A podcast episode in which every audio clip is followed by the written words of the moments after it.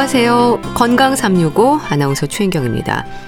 스트레스가 전혀 없는 사람이 있을까요? 스트레스가 쌓인다는 표현도 하는데요. 스트레스 자체가 아니라 쌓이는 게 문제인 걸까 싶기도 합니다. 마음 건강이 몸으로도 이어진다는 건 아마 경험으로도 아실 텐데요. 스트레스 상태, 내 안의 감정들에 대해서 살펴볼 필요가 있다는 생각도 듭니다.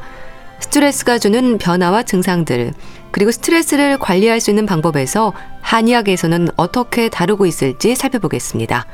건강 삼육오 임백천의 새로운 길 듣고 시작하겠습니다. 케이비에스 라디오 건강 삼육오 함께하고 계십니다. 적응하기 어려운 환경에 처할 때 느끼는 심리적, 신체적 긴장 상태, 스트레스에 대한 설명입니다. 스트레스가 쌓인다는 표현을 하는데요. 오래 이어지면서 심장병, 위궤양, 고혈압과 같은 신체적 증상뿐 아니라 불면증, 우울증의 위험도 있어서 잘 살펴야 하고 관리돼야 한다는 지적입니다. 경희대 한의대 한방여성의학센터장 황덕상 교수와 함께합니다. 교수님 안녕하세요. 네, 안녕하세요. 스트레스가 쌓인다는 표현을 하지만 사실 스트레스가 없는 사람이 있을까 싶거든요.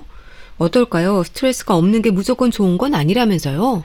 그렇죠. 우리가 뭐 스트레스는 만병의 원인이라고도 하지만 사실은 이제 스트레스를 어떤 면에서 보면은 우리에게 백신을 맞는 효과처럼 우리에게 좋은 긍정적인 반응을 할 수도 있거든요. 예. 결국은 이제 스트레스라고 하는 것은 예전에 원초적으로 본다면은 우리 몸을 보호하는 역할을 했던 거거든요. 예. 만약에 육식동물을 마주쳤다든지 어떤 위급 상황이 됐으면은 갑자기 뭐 심장도 뛰게 되고 뭐 눈동자도 커지고 뭐 소화 기능도 줄고 빠르게 도망가거나 싸울 수 있게 이렇게 심장 쪽에 피를 몰아주는 그런 스트레스 역할이 확 돼서 변화가 되는 것들이 나타나지만 예. 이런 것을 또 적절히 잘 극복하고 지나가면은 우리 몸에서 오히려 면역력도 올라갈 수 있고 또 정신적으로도 좀 강인해지는 그런 신체적인 긍정적인 반응도 있기 때문에 예. 오히려 이제 스트레스가 없는 제로인 상태가 오히려 더 좋다라고 하는 것보다는 적절한 스트레스가 좀 유지가 되는 것도 긍정적인 효과가 있습니다. 네. 그러니까 스트레스의 긍정적인 면과 부정적인 면에 대한 이해가 좀 필요하겠어요.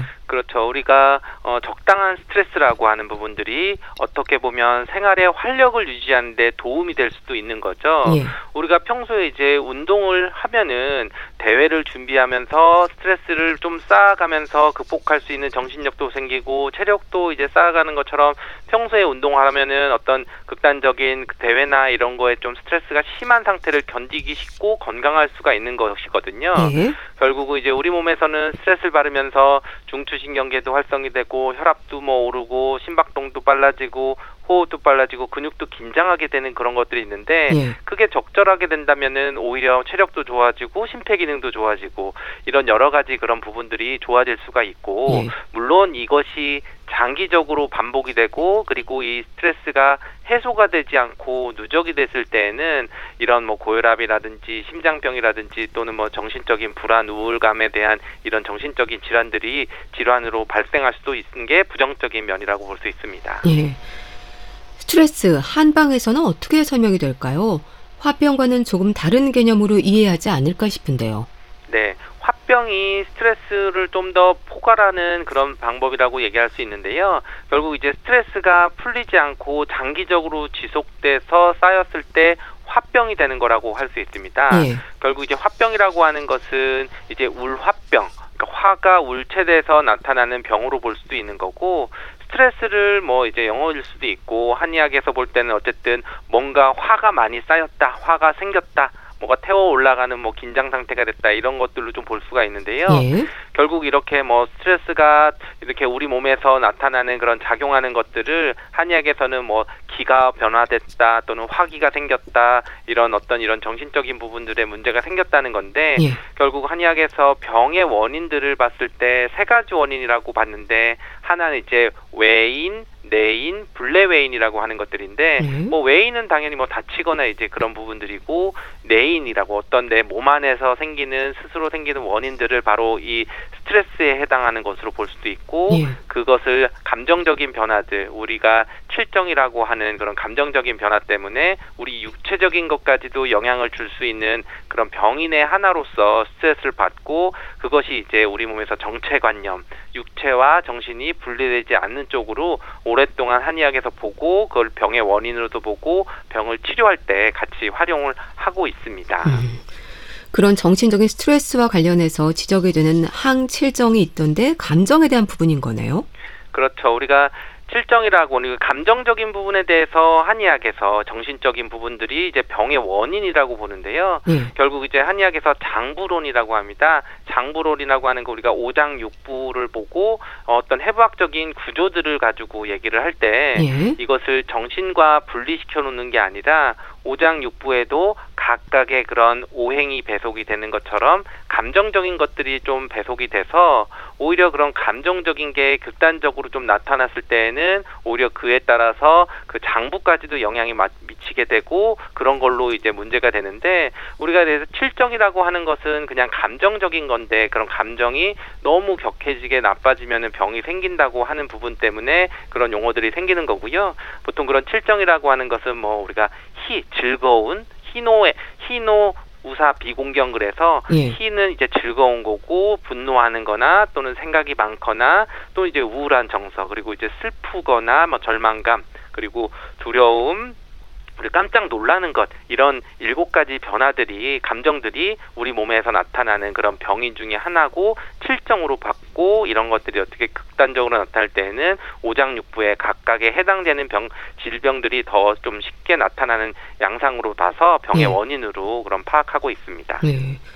흔히 말하는 희노애락과는 어떤 차이가 있을까요? 희노애락은 뭐 대표적인 감정들의 변화죠. 결국은 근데 칠정이라고 하는 것은 이 희노애락보다 조금 더 세분화된 감정의 변화들을 통해서 나타나는 것이고, 뭐 희노애락은 뭐 즐겁고 노하고 슬프고 기쁘고 뭐 이런 것뿐만 아니라 우리가 생각을 많이 한다든지 네. 또는 깜짝 많이 이렇게 놀랜다든지 이런 것까지도 오히려 추가적으로 감정의 변화들이 됐고, 그런 것이 각 장부에 영향을 미쳐서 병의 원인으로도 될 수 있는 것처럼 희노애락보다 조금 더 광범위하고 세분화된 감정 변화가 칠정이라고 보고 있습니다. 네. 그럼 칠정으로 얘기가 되는 일곱 가지 감정에 대해서 설명해 주시면 좋겠는데요. 네, 칠정은 이제 첫 번째 희라고 하는 것은 이제 즐거운 거죠. 즐거운 것들이 나타날 때 우리가 즐거우면 항상 뭐 병이 되느냐, 즐거움이 기쁘다 이렇게 생각할 수 있지만, 이 즐거운 감정이 너무 강하게 와서 급격하게 왔을 때는 심장에 해를 준다고 하기도 하거든요. 예. 그러니까 우리가 어 예를 들면 예전에 월드컵 경기를 할 때 보면 저희 입원 환자분들도 보면은 갑자기 뭐 골을 넣거나 갑자기 아, 너무 예. 즐거운 상황이 되면 갑자기 이제 혈압이 올라가시는 분들이 있는 거거든요. 예. 그런 것처럼 너무 즐거운 감정이 격하게 나타날 때에는 육체적으로 어떤 뭐 혈압이 올라간다든지 문제들이 신체적으로 나타날 수도 있는 거고요. 그리고 또 이제 분노나 이런 것들, 이제 화를 내게 되면 는 오히려 간에 해를 미친다고 해서 예. 우리가 화를 많이 내거나 짜증을 많이 내거나 할 때 뭐 애간장이 터진다 뭐 이런 얘기도 하고 뭐 간 쪽에 해당이 되는 거지만, 우리가 항상 그런 스트레스나 이런 거에 가장 취약한 것이 뭐 간에 있는 뭐 질환이 생긴다든지 이런 것들에 영향을 미칠 수 있다고도 보는 거고요. 예. 그리고 또 슬픈 감정이 가장 강하거나 그럴 때 우리가 슬프거나 노력하면 오히려 이제 폐장이 해서 호흡 기능이 좀 약해지고 너무 울거나 그렇게 되면은 폐의 기능들이 떨어진다고 보는 거고, 오히려 생각을 많이 하게 되는 과도한 이제 사에 해당하는 거, 생각이 많으면은 우리가 고민 많이 하고 라면 밥맛도 떨어지고 소화도 잘 안 되고 체하고 하는 것들을 볼 수 있는 것처럼 예. 비장이나 이런 부분들에도 해야 하는 것들을 보고, 우리가 너무 두렵거나 공포스러운 것들이 오래 지속이 되면은 신장 기능이나 이런 것들이 우리 근본적인 체력을 떨어지는 것들이 이런 해치게 되는 질병들이 오는 것처럼 네. 각각의 어떤, 물론 그 칠정들이 한 가지 장부로만 가는 건 아니지만 주로 그 장부에 크게 영향을 미칠 수 있다, 이런 식으로 병인의 원인을 보고 있습니다. 네. 그러니까 이런 정신적인 스트레스 증상이 몸으로도 이어진다는 건가요? 그렇죠. 기본적으로 이러한 어, 실정적인 부분들이 각각에 해당하는 오행의 속성을 가지고 있고 그 병인들이 또 오행에 해당하는 장부들과 연결이 돼서 주로 그 병들이 좀 잘 나타나는 것들이 한의학에서는 오히려 정신과 육체가 같이 나타나는데 그것은 단순하게 뭐 어떤 기능적인 뿐만 아니라 네. 우리가 오장육부는 각각의 장부들이 뭐 신이라 그래서 정신적인 것과 밀접한 연관을 음. 가지고 있고 네. 그것이 이제 최근에 얘기하면 이제 심신의학이라고 해서 어떤 병의 원인들이 단순히 육체적인 원인들 뭐 바이러스나 세균이나 이런 것뿐만 아니라 정신적인 것에 따라서 나타나는 질환들의 특성을 가지고 있는 경우들은 이 심신의학 또는 한의학에 얘기하는 이런 실정이 원인이 돼서 그런 병으로 나타나는 그런 것들을 같이 얘기를 할 수 있습니다. 음. 이런 것은 결국은 한의학은 전통적으로 동양 철학에서부터 오면서 육체와 정신이 동시에 오는 그런 전일 관점에서 또는 정체 관점으로 해서 정신과 육체를 나누지 않고 하나로 연관이 되어 있다고 하는 그런 개념하고 일맥상통하고 있습니다. 예. 불면의 두통, 얼굴에 열이 오르기도 하고 피로, 소화장애, 어깨 결림물 증상으로도 이어진다면 흔히 말하는 오장육부 전신 반응으로 볼 수도 있겠어요. 네, 그렇죠. 기본적으로 어떤 칠정에서 나타나지만 그 해당 장부에도 있지만 조금 더 이제 심신의학적으로 보고 또 한의학에서 보면은 어, 육체와 정신이 연결돼 있고 또는 한의학에서 이제 침치료하는 것들이 이제 경락이라 그래서 다 그 몸에 흐르는 그런 라인들이 연결돼 있고 또는 신경도 연결돼 있고 근육 근막도 연결이 돼 있는 거거든요. 예. 결국 우리가 스트레스를 받으면은 뭐 해부학적으로는 뇌에서 신경절달 물질이나 또는 자율신경계통의 어떤 변화들이 생기고 우리 몸에서는 뭐 스트레스 호르몬이라고 하는 코르티졸이나 또는 중추신경계의 여러 가지 흥분하는 그런 호르몬들이 나타나는데 예. 그런 것들의 갑작스러운 변화와 불균형이 오게 되면은 자율신경계통이 깨지기 때문에 갑자기 추워진다든지 땀이 나든다든지 심박동이 뭐 올라간다든지 또는 근육들이 과, 과 긴장한다든지 수축한다든지 뭐 어느 통증이 온다든지 음. 이런 여러 가지들이 각자 나타날 수가 있는 것이거든요. 네.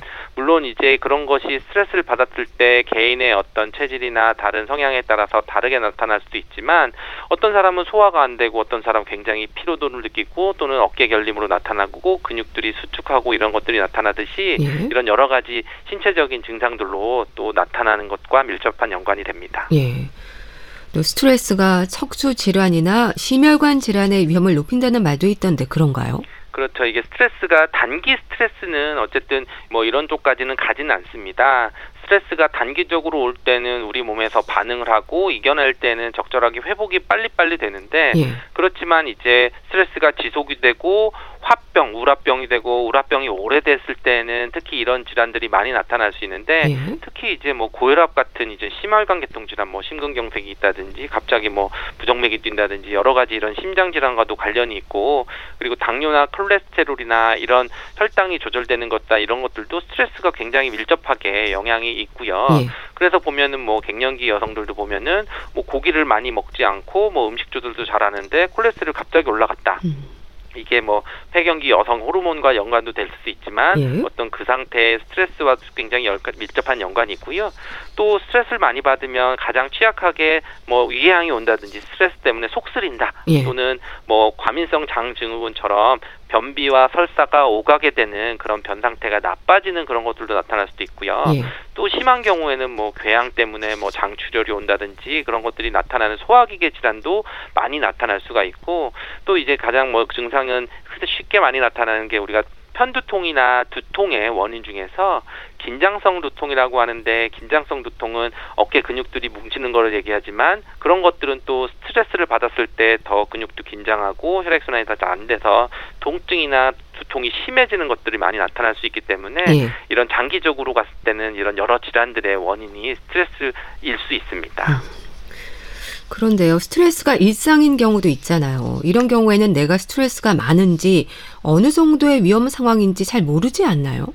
그렇죠. 아무래도 우리가 스트레스는 굉장히 주관적일 수가 있기 때문에 주관적인 상황에서 내가 받는 스트레스를 수치화시킬 수는 없습니다. 네.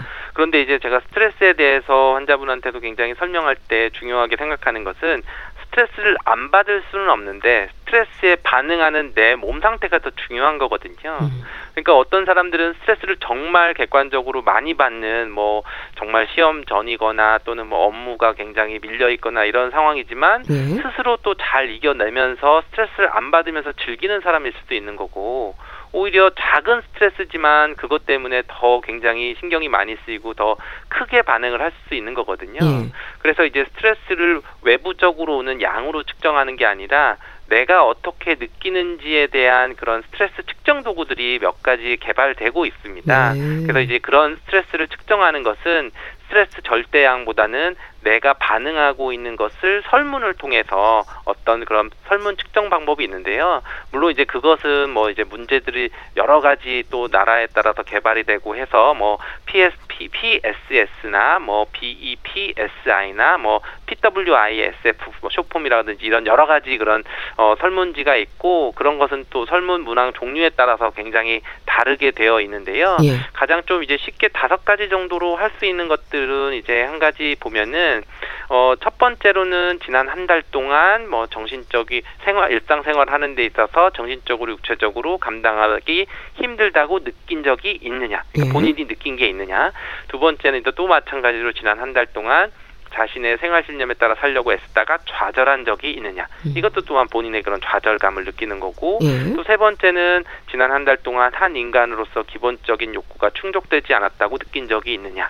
또 네 번째는 지난 한 달 동안 미래에 대해서 불확실하거나 느끼거나 불안해한 적이 있느냐. 예. 다섯 번째는 지난 한 달 동안 할 일이 너무 많아 중요한 일을 잊은 적이 있느냐. 이렇게 다섯 가지 중에서 대답을 해서 점수를 따져서 이게 스트레스를 좀 많이 받고 있구나 적게 받고 있구나 하는 이제 좀 약간 짧은 그런 측정 방법일 수가 있고요. 예. 또 뭐 뭐 더 많은 문항수가 있는 것들도 있어서 이런 것은 이제 기본적인 그 증상들, 뭐 신체적으로 불편하거나 너무 힘들 때에는 더 정확한 진단을 받으실 수 있는 그런 방법을 찾으시는 것도 좋습니다. 네. 근데 스트레스에 시달리는 경우에도 한계는 있지 않을까 싶은데 어떨까요? 한계치에 달했을 때 나타나는 반응도 있지 않나요? 그렇죠. 우리가 정신적인 스트레스를 받았을 때 그 부분을 이겨내고 어떻게 보면 극복하고 할 수도 있지만 음. 정말 이제 한계층에 다다랐으면 이제 신체화적으로 나타날 수 있는 거죠. 그래서 우리가 정말 그게 갑자기 나타나는 게 뭐 협심증이나 심근경색처럼 갑자기 이제 심장이 뭐 아프거나 뭐 두근거리거나 뭐 가슴이 답답하거나 뭔가 막히는 증상 이런 음. 것이 화병처럼 나타나는 경우들이 있는 거거든요. 음. 그래서 이제 그런 것처럼 가장 이제 좀 치명적인 거는 뭔가 그런 뭐 흉 통이 있다든지 심장 발작이 있다든지 어떤 질환적으로 심장적으로 나타나면 정말 이제 가장 이제 심각한 그런 문제가 될 수도 있고요. 예. 또 그게 한계를 벗어나면은 단순히 그냥 스트레스인 게 아니라 뭐 우울증이 온다든지 또는 뭐 화병이나 뭐 분노 증후군이 더 심하게 폭발하다든지 이런 쪽으로 좀 나타나시는 분들도 있고요. 예. 또 우리 흔하게 올 수 있는 거는 이제 두통이 굉장히 심해서 예. 편두통이 심해지고 스트레스를 참다 못해서 뭐 그 업무를 뭐 포기할 정도로 응급실을 찾아가야 될 정도로 스트레스를 온다든지 또는 잠을 못 자는 수면 부족이나 이런 것들로 나타날 수가 있고요. 네. 또 이제 여성 같은 경우들은 이제 갑자기 생리통이 없었는데 어, 이번에는 생통이 너무 심해서 뭐 또 진통제로도 잘 듣지 않는 이런 것들도 어떻게 보면 급성 스트레스하고도 관련이 있고 그게 어느 정도 한계를 넘어갔다고도 볼 수 있습니다. 네. 물론 이제 이런 것뿐만 아니라 근육의 긴장들이 되면서 또는 근막통통증이라든지 어떻게 보면 이제 근육의 통증들을 유발하게 되는 경우도 이 스트레스가 신체화로 너무 극단적으로 좀 나타날 때 볼 수 예. 있습니다. 음. 근데 나름의 방어 기전인 건지요. 스트레스가 쌓이면 무조건 먹는다는 분도 있고요. 반대로 전혀 먹지 않는 경우도 있고 잠을 못 자기도 하지만 또 반대로 계속 잠만 자는 분들도 있지 않나요? 사람마다 반응은 다른 건가요? 그렇죠. 우리가 이제 스트레스는 어 뭐 칠정에 따라 감정적인 면에 따라서 오장육부가 다 나타날 수가 있고 증상들이 반응이 될 수도 있는데요. 예. 그것이 이제 평소에 이제 한의학에서는 체질에 따라서 조금 다르게 반응을 한다고 볼 수 있는데 예를 들면 평소에 열이 많은 사람들 같으면은 스트레스를 받으면은 일종의 화기 때문에 열이 극심해지게 되거든요. 그러면은 극심해지기 때문에 에너지 소모도 많이 되고 소곡성기한다 그래서 소화도 빨리빨리 되는 거죠. 예. 그런 사람들은 스트레스를 먹으니까 계속 폭식하게 되는 거죠. 예. 먹어도 먹어도 소화도 금방 빨리 되고 빨리 배고파지는 이런 식으로 나타날 수도 있고 평소에 이제 몸도 차면서 소화 기능이 굉장히 약했던 분들은 스트레스를 받으면 오히려 비기능이 더 약해지기 때문에 바로 딱 먹히는 거죠. 체하게 음, 되는 거죠. 음. 그렇게 체하는 경우들은 뭐 바로 이제 먹는 것도 이제 뭐 끊기게 되고 뭐 밥 생각도 없게 되는 그런 상태가 돼서 음. 평소에 이제 그런 것들이 나타나게 되는 거고요.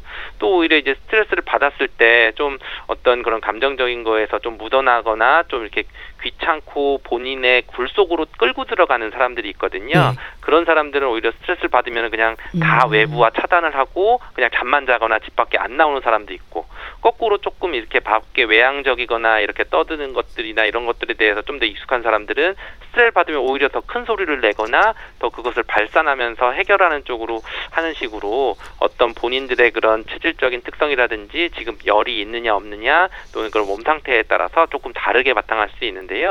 이게 오히려 너무 심하면은 문제가 될 수 있지만 어느 정도 이것을 통해서 스트레스를 또 해소하는 방법이 될 수 있기 때문에 그럴 때 너무 심하지 않은 수준에서는 본인의 그런 스트레스를 해결하는 방법으로 잘 적응을 해서 예. 어, 방법을 찾는 것도 좋은 방법일 수 있습니다. 특히 폭식을 하는 분들을 보면요. 맵고 짠 자극적인 음식이 스트레스를 푸는데 도움이 된다는 말도 하는데요. 실제 도움이 되는 걸까요? 그렇죠. 이것도 일종의 뭐 도움이 될 수도 있고 또 어떻게 보면 이것 때문에 더 나빠지는 부분도 분명히 있습니다. 네. 기본적으로 이제 너무 극단적으로 매운 음식은 사실은 맵다는 것들은 어떤 그 맛에 해당하는 게 아니라 통각에 해당하는 음, 거거든요. 네. 결국 이제 극단적으로 우리가 어떻게 보면 내 몸에 통증을 유발하게 되는 거죠. 일종의 뭐 운동을 스트레스를 받으면 나는 운동을 정말 세게 해서 내 몸에 근육통을 유발하면서 내가 땀도 흘리고 오히려 뭔가 발산하는 것들이 되고 스트레스를 해결한다. 이런 것처럼 어떤 극단적으로 매운 거나 이런 거를 먹었으면 우리 몸에서는 일종의 위기 상황이라고 음, 생각해서 음. 그럴 때는 그런 통증을 좀 극복할 수 있는 엔도핀이 나올 수도 있는 거고 또 여러 가지 그런 호르몬 변화들을 유발하면서 그 스트레스를 해결할 수도 있는 거고요. 또 이제 단 거를 먹게 되면은 극단적으로 단 거를 먹으면 인슐린 폭탄이 떨어진다고 하는데 음. 결국 이제 인슐린이 떨어지면서 우리 몸에서 호르몬 변화들이 생기고 또 기분이 또 좋아지거나 또는 나빠지거나 이제 그런 변화들을 급격하게 와서 스트레스 호르몬들을 또 이제 반대로 좀 어떻게 보면 줄이거나 극복할 수 있는 부분들이 좀 될 수 있습니다. 네. 그러면서 또 단 음식에서 혈당이 올라가게 음. 되면은 또 우리가 약간 어떻게 보면 행복 호르몬이라고 하는 세로토닌이 좀 나온다든지 또 혈당이 올라가게 되니까 약간 그 기분이 좋아지는 그런 느낌들도 있어서 네. 그런 스트레스를 해소하게 되는데, 하지만 이제 이런 것은 단기적으로는 좋을 수는 있지만 만약에 계속 반복이 된다고 하면은 우리가 이런 호르몬이 오히려 더 혼란해지게 되고 네. 또 스트레스는 더 심한 하게 받거나 또는 다른 질환의 문제도 생길 수 있기 때문에 뭐 당뇨가 온다든지 또는 뭐 위장장애 온다든지 할 수 있기 때문에 너무 자주 극단적으로 뭐 심하게 하는 것은 좀 피해야 된다고 생각합니다. 예. 스트레스가 쌓이고 신호가 왔을 때 침 치료가 도움이 될까요? 네, 우리가 침에 대한 그 스트레스에 대한 효과는 굉장히 뭐 국내 연구들도 많이 있는데요. 네. 결국 이제 침 치료를 하는 게 우리 경혈자리에 자극을 줘서 우리가 그럴 때 신경이나 여러 가지 부신피질 호르몬이나 스트레스 호르몬 분비에도 영향을 미치고 또 우리가 전침 치료를 했을 때는 뭐 백혈구도 증가해서 우리가 면역력을 올리게 되고 또 신경전달 물질에 영향을 미친다는 연구 결과가 있거든요. 네. 그리고 또 침 치료를 하면은 자율신경계에 영향을 미쳐서 우리가 긴장도 완화하고 또는 이제 뭐 혈압이나 맥박수 좀 완화시키고 음, 네. 그러면서 이제 스트레스로 오는 뭐 위 점막의 손상이라든지 속쓰리거나 위장장애 또는 긴장되거나 체하는 것들을 좀 풀어주면서 국소적인 혈류순환도 좋기 때문에 이제 스트레스로 생길 수 있는 뭐 소화장애나 또는 뭐 긴장이나 또는 혈액순환이 잘 안 되는 것들에 대한 그런 효과들을 볼 수 있습니다. 네. 그래서 어떤 스트레스에 대한 나쁜 반응들을 각각 맞춰서 침치료 처방을 좀 더 조절하면서 치료를 하고 있습니다. 네. 지압법도 있던데요.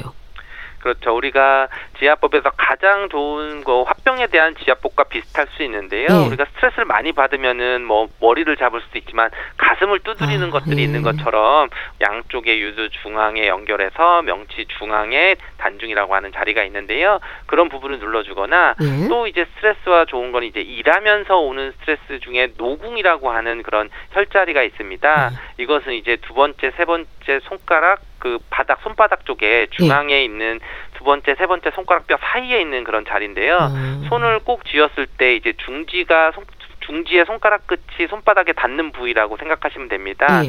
그 자리가 이제 노궁, 말 그대로 그 일하는 노동할 때 노와 그 궁궐할 때 궁이 있어서 결국 이제 우리가 육체적으로 정신적으로 뭔가 어 힘들거나 했을 때 노동을 했을 때 이 부분이 스트레스를 받았을 때 이 자리를 자극을 해주면 풀린다 그래서 예. 직장인 과로나 스트레스 이런 걸 받았을 때는 어 잘 모르겠으면 이제 음. 손바닥 중간을 꾹꾹꾹꾹 눌러주면은 이런 자리들도 지압이 되면서 좀 스트레스도 풀리고 심장에 화를 좀 내려주는 그런 효과를 좀 기대할 수 있습니다. 예. 스트레스 해소에 도움이 되는 운동법이랄까요? 꾸준한 스트레칭이 주는 효과가 있다고 하던데 어떨까요? 네, 사실 스트레스를 해소하는 운동법은 당연히 한 가지 정의를 할 수는 없고 예. 가장 좋은 것은 본인이 즐겁게 하면서 좀 뭔가 어, 꾸준히 할 수 있는 운동이 가장 좋은 운동법일 수 있습니다. 예. 그렇지만 만약에 이제 특별히 운동을 하지 않고 당장 스트레스가 좀 많이 심할 때에는 이제 근육 이완법이라고 해서 결국 이것은 똑바로 누워서 전신의 근육 그러니까 우리가 뭐 머리부터 발끝까지 근육들을 다 상상하면서 예. 하나씩 머리부터 순차적으로 힘을 뺀다고 생각하면서 뭐 한 사 초간 긴장했다가 다시 사 초간 이완하고 이런 식으로 오히려 힘을 줬다가 빼고 뭐 어깨에 힘을 줬다가 다시 빼고 뭐 배에 힘을 줬다가 빼고 예. 뭐 손가락 발가락 이런 데 순차적으로 모든 부위들을 힘을 줬다가 사 초간 긴장했다 음. 사 초간 이완하는 방법으로 하신다면은 예. 오히려 이게 전신적으로 좀 어, 근육 이완법이 될 수 있어서 이런 것도 어, 참고를 하시면 좋습니다. 네, 스트레스와 관련해서 말씀드렸는데요. 경희대 한의대 한방여성의학센터장 황덕상 교수와 함께했습니다. 감사합니다. 감사합니다. 케이비에스 라디오 건강삼육오 함께하고 계신데요. 현숙의 사랑은 달달하게 듣고 다시 오겠습니다.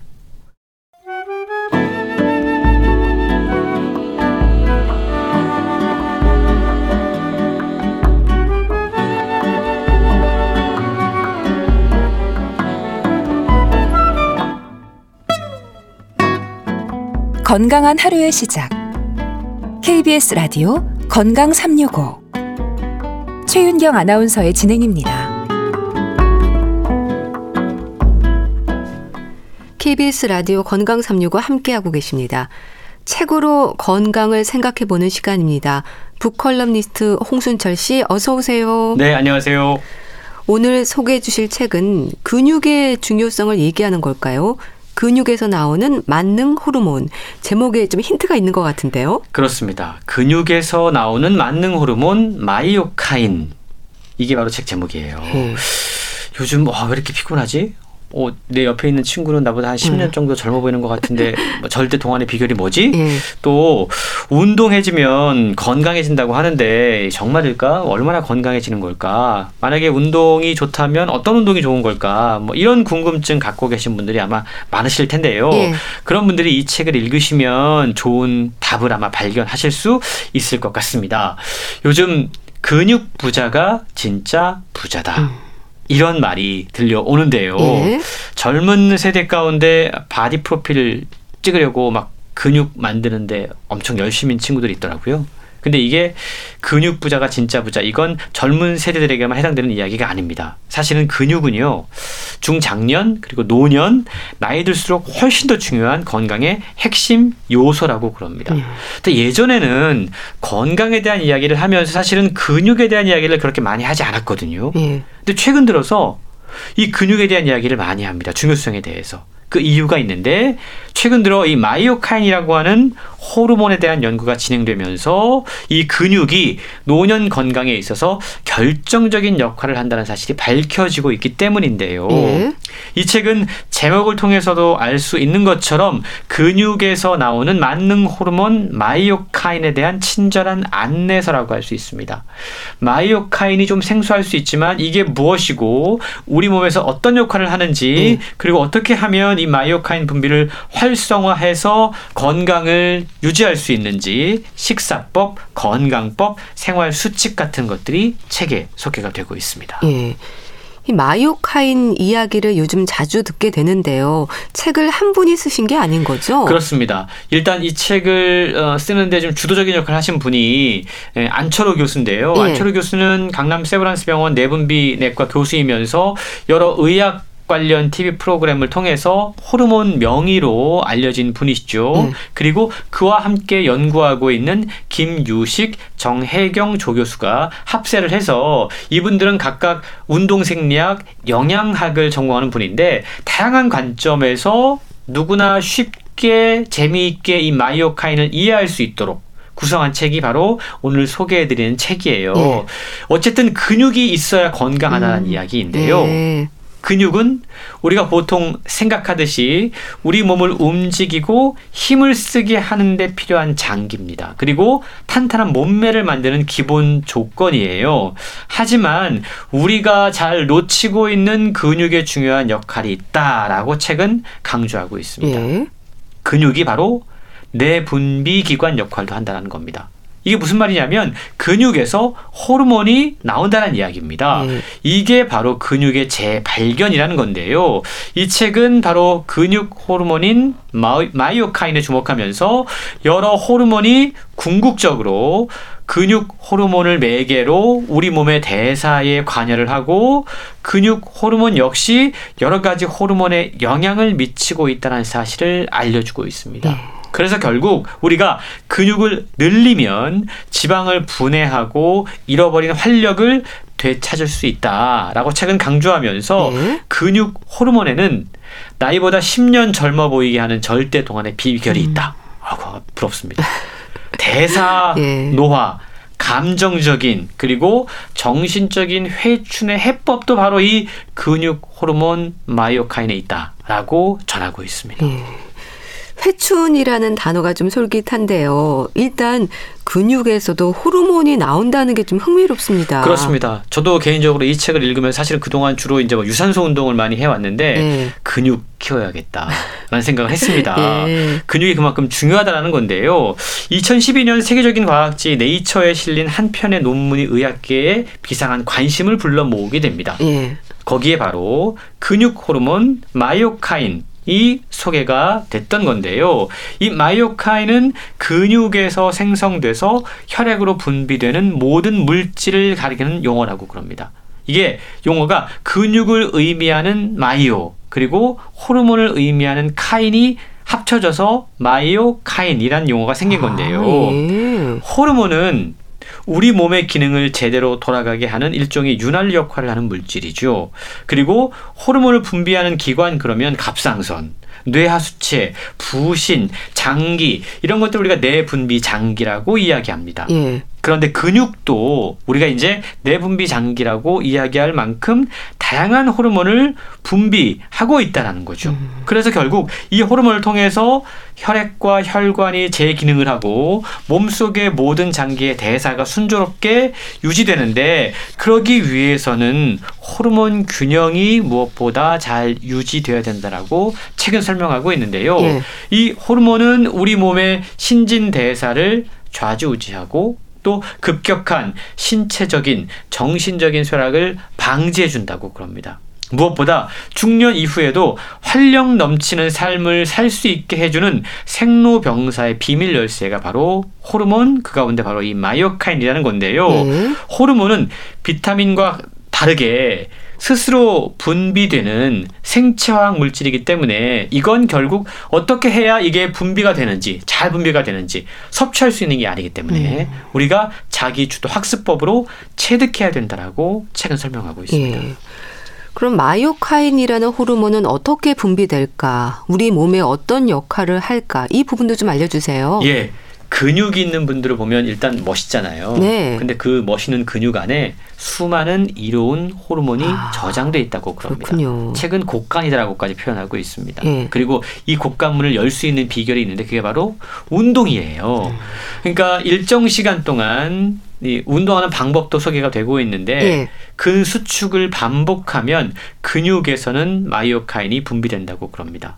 적어도 어떤 형태든 운동을 꾸준히 한 사람들의 근육은 마이오카인을 보상으로 제공을 받는 거죠. 근데 제가 이 마이오카인이 근육 호르몬의 뜻을 갖고 있다고 그랬잖아요. 예. 근데 이 마이오카인이 한 종류가 아닙니다. 이 근육 호르몬은 약 이백 가지 정도로 지금 추정되고 있다고 그래요. 음. 지금까지 발견된 것만 한 열 가지 정도 된다고 그럽니다. 음. 그래서 아이리신이라고 하는 호르몬이 가장 대표적이고 음. 에프에스티엘 원 또 에프지에프 이십일 이런 것들은 아직 이름이 만들어지지 않아서 아. 이렇게 이름이 지어졌는데 네. 이들 가운데 아이리신이라고 하는 호르몬의 대표적인 호르몬인데 이건 백색 지방을 갈색 지방처럼 바꿔줍니다. 그래서 에너지 소모량을 올리기 때문에 대사증후군의 위험을 낮추는데 도움을 준다고 그래요. 예. 뿐만 아니고 인슐린 저항성을 완화하는 효과도 있다고 그럽니다. 또 에프에스티엘 원 같은 경우에는 혈관을 확장시키는 기능이 있습니다. 그래서 혈압을 떨어뜨리고 심장 혈관 세포를 증가시켜서 심장 조직을 회복하는데 긍정적인 영향을 미치는 역할을 해요. 예. 또 마이오카인 가운데 에프지에프 이십일이라는 게 있는데 이건 혈액 속의 포도당 농도를 낮춰준다고 그래요. 그리고 간에서 지방을 분해해서 지방간을 개선하는 것으로 음. 확인됐다고 예. 그럽니다. 그러니까 얼마나 그야말로 지금 만병통치약의 역할을 하는 거지 않습니까? 그렇네요. 마이오카인이 만성 질환의 위험을 낮출 뿐만이 아니고 최근에는 암을 억제하는 효과도 관측됐다고 그럽니다. 예. 세계적으로 유명한 의료기관인 미국 엠디 앤더슨 암센터에서는 근육이 있는 암 환자와 근육이 없는 암 환자의 항암제 치료 효과를 분석을 했다고 그래요. 다르게 나타났습니다. 음. 근육이 있는 환자의, 환자의 항암제 치료 효과가 훨씬 더 좋았다라고 확인을 시켜줬습니다. 네. 암 환자들의 항암 치료에서도 근육이 있고 없고에 따라 결과가 달라질 수 있다는 연구도 놀랍네요. 많은 분들이 마이오카인에 관심을 가지실 수밖에 없을 것 같은데 자, 어떻게 하면 마이오카인이 잘 분비가 될까요? 여러 가지 어, 근육 호르몬이 있다고 말씀을 드렸고요. 네. 아이리신 이게 이제 단백질 물질인데 수십 혹은 수백 가지의 단백질이 근육에서 분비가 돼서 우리를 더욱더 건강하게 만들어줍니다. 네. 아 근데 여기서 우리가 꼭 기억해야 될 게 있는데요. 어떻게 하면 이 마이오카인이 잘 분비가 될 것인가? 근육이 있으면 자동으로 마이오카인이 나오는 게 아닙니다. 아. 그래서 최근 예? 근육에서 분비되는 마이오카인을 근육의 전령이 아니라 운동의 전령이다 라고 불러요. 그 말은 뭐냐 하면 근육이 많다고 해서 무조건 마이오카인이 많이 분비되는 게 아니라 운동을 많이 하면 마이오카인이 많이 분비된다는 겁니다. 예. 운동함에 따라서 근육에서 분비가 되는 거예요. 마이오카인이 근육에서 분비되는 단백질인 만큼 근력 운동이 그리고 조금은 벅차다, 예. 힘들다라고 느껴지는 운동을 할수록 오히려 건강 증진 효과가 더 크다라고 이야기합니다. 최근 초고강도 운동이 가장 적합하다라고까지 이야기를 하고 있는데요. 예. 우리 몸속의 근육에는 적색 근육과 백색 근육이 있다고 그럽니다. 근데 이 적색 근육을 지속적으로 자극할 때 마이오카인이 가장 많이 분비가 되는데 이 적색 근육이 있는 위치가 있어요. 예. 복근. 그리고 종아리 근육 예. 이런 데에 대표적으로 적색 근육이 있다고 그럽니다. 근데 이 적색 근육은 지속적인 행동, 백색 근육은 갑작스러운 움직임과 관련이 있어요. 아. 결국 지속적인 행동을 통해서 적색 근육을 단련시키고 이 적색 근육에서 마이오카인 분비가 많이 돼야 된다는 건데 예. 얼마나 자주 운동하는 게 좋을까? 우리가 보통 그런 이야기 하죠. 일주일에 한 나흘 정도, 하루에 사십 분 정도 운동하라는 공식.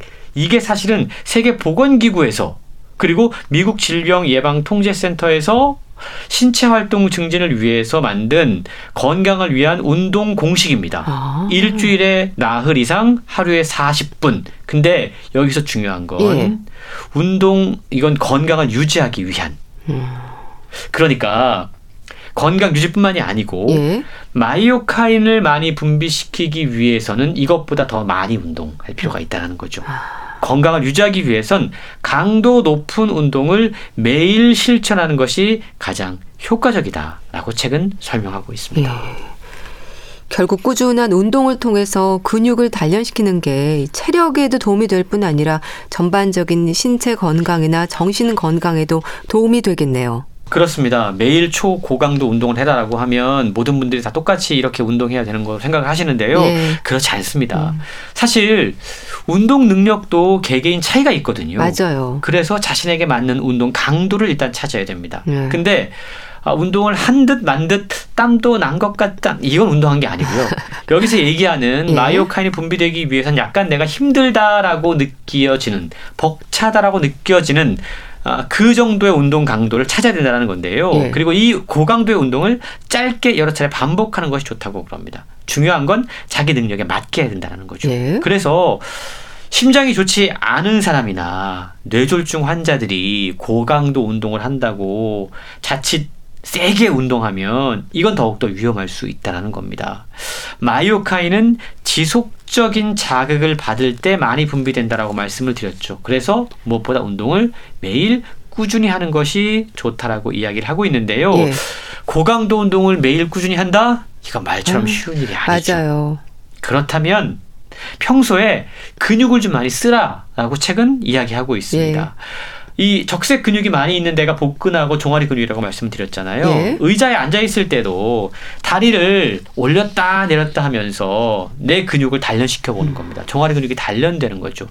가만히 누워있지 마시고 이 우리가 이제 어, 누웠다가 앉았다 일어났다 이런 어떤 방법들을 통해서 이 복근 또한 우리가 단련시킬 수 있다는 겁니다. 예. 서 있을 때도 가만히 있지 말고 다리를 굽혔다 폈다. 이런 방식으로 근육을 꾸준히 써주는 것이 결국 마이오카인 분비에 도움이 된다는 건데요. 미국의 존스 홉킨스 대학교 테드 노든 교수와 하버드 의대 스피겔만 교수는 이 근육 호르몬의 일종인 아이리신과 파킨슨병의 연관성을 연구했다고 그럽니다. 예. 그래서 실험용 쥐를 두 그룹으로 나눠서 한 그룹에게만 마이오카인의 일종인 아이리신을 투여를 했고요. 육 개월 후에 이 아이리신을 투여한 쥐는 근육 운동 장애가 없었다고 그럽니다. 음. 그런데 다른 쪽 쥐는 운동 능력이 결핍된 것으로 나타났다는 거죠. 예. 이와 같은 게 똑같이 사람에게도 확인이 됐다고 그럽니다. 일본의 교토대학교 연구진이 초기 단계 파킨슨병 환자 이백삼십칠 명을 육 년 동안 추적 예, 조사한 결과를 발표를 했는데 예. 일주일에 네 시간 이상 집중적으로 걸은 그러면서 근육을 단련한 파킨슨병 환자는 걷기 같은 운동을 전혀 하지 않은 환자에 비해서 균형잡기라던가 이런 운동장애가 훨씬 더 느리게 진행된 것을 확인할 수 있었다고 합니다. 예. 결국 자신에게 맞는 운동, 꾸준함, 이게 건강한 습관이 비결이네요. 식단도 포함이 되는 거죠? 그렇습니다. 지금까지 말씀드렸던 게 이제 운동 꾸준히 하는 거, 그리고 고강도로 가능한 매일 하는 거 말씀을 드렸는데요. 예. 또 한 가지 중요한 생활 습관은 이 우리 몸에서 마이오카인을 많이 분비시킬 수 있는 어떤 식단을 우리가 생각해야 된다는 거죠. 근육량을 증가시키고 탄탄한 근육을 가지려면 규칙적인 운동과 함께 단백질을 적절히 섭취하는 것이 가장 기본입니다. 예. 근데 요즘 보면 뭐 피트니스 이런 데서 음. 단백질 뭐 영양제 같은 거 먹고 그러는데 그것보다는 음식을 통해 섭취하는 것이 가장 좋다고 그래요. 예. 그래서 최근 우리가 단백질을 섭취하는 데 있어서 크게 두 가지 문제를 좀 고민해야 된다라고 이야기합니다. 예. 첫 번째 문제는 양적으로 단백질을 얼만큼 먹을 것인가고요. 두 번째 문제는 질적으로 어떤 단백질 식품을 먹을까? 라는 겁니다. 예. 질적으로 좋은 단백질을 섭취하는 것이 무엇보다 중요한데 그렇다면 질이 좋은 단백질이라는 것은 무엇인가? 아미노산 성분이 풍부하고 우수해서 골격 형성에 필요한 여러 가지 종류들이 지금 충족이 되고 양적으로도 충분히 함유된 것을 그러니까 아미노산이 충분히 함유된 걸 의미한다고 그럽니다. 예. 고기 달걀 이런 것들이 질이 좋은 단백질로 대표되는 완전 단백질 식품이라고 그러고요. 그래서 우리가 단백질 식품을 섭취를 할 때 가능한 고기라던가 달걀 같은 좀 질이 좋은 단백질을 최소한 오십 퍼센트 이상으로 식단을 구성하는 것이 마이오카인 분비를 위해서 훨씬 좋은 식단법이다라고 책에 소개가 되고 있습니다. 예. 홍순철 씨는 이 책을 통해서 개인적으로 어느 부분에 가장 공감하셨어요? 복근이요. 예. 제가 사실은 이게 겉으로 보기에는 별로 이렇게 살이 안 붙은 것 같은데 예. 의외로 보이지 않는 살들이 많이 붙어 있거든요. 예. 그래서 이 살을 어떻게 좀 복근으로 만들 것인가 고민을 했는데 예. 저도 최근에 건강검진을 받았는데 체지방률이 생각보다 되게 높더라고요. 아, 저도 그래요. 예. 그리고 근육 양이 되게 적고 음. 그래서 아 중년 이후에 나이 들수록 정말 근육이 중요하구나. 근데 우리가 사실 지금까지는 근육을 그냥 어, 막 보기에 좋은 음. 멋있는 이런 쪽으로만 접근을 했는데 예. 근육에서도 우리 몸에 너무나 이로운 호르몬들이 분비가 되고 있다는 사실을 예. 알게 돼서 복근 정말 단련해야겠다라고 굳게 결심을 했습니다. 네. 근육에서 나오는 만능 호르몬 마이오카인 소개해 주셨는데요. 잘 들었습니다. 북컬럼니스트 홍순철 씨였습니다. 감사합니다. 고맙습니다. 이용의 바람이려 보내드리면서 인사드릴게요. 건강삼육오 아나운서 최윤경이었습니다. 고맙습니다.